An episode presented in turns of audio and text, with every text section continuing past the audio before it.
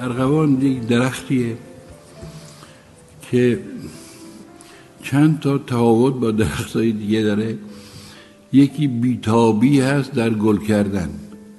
یعنی معمولا این شیره رنگین اطراگینی که تو تنه درخت ها از این رگ های درخت بالا میره به معمولا به سر شاخه ها می‌رسه و گل می‌کنه.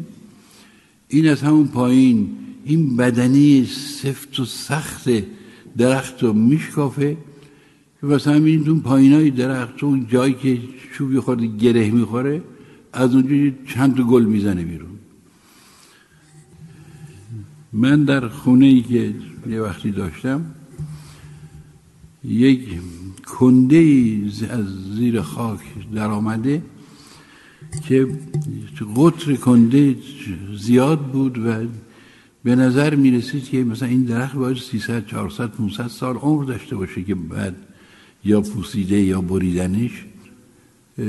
بعد از چند هفته از دور این کنده یه پاجوش های نازک سبز روشن زد بیرون.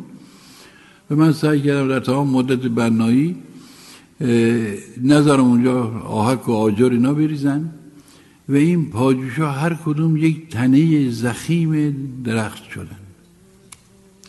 خب این درخت ارغوان با بچه های من قد کشید و بزرگ شد و من به این درخت به خود درخت واقعا دلبستگی پیدا کردم و در اون سالی که از خونه و زندگی جدا و دور بودم یاد این درخت همیشه با من بود و تبدیل شد به یک سمبولی برای همه چیز.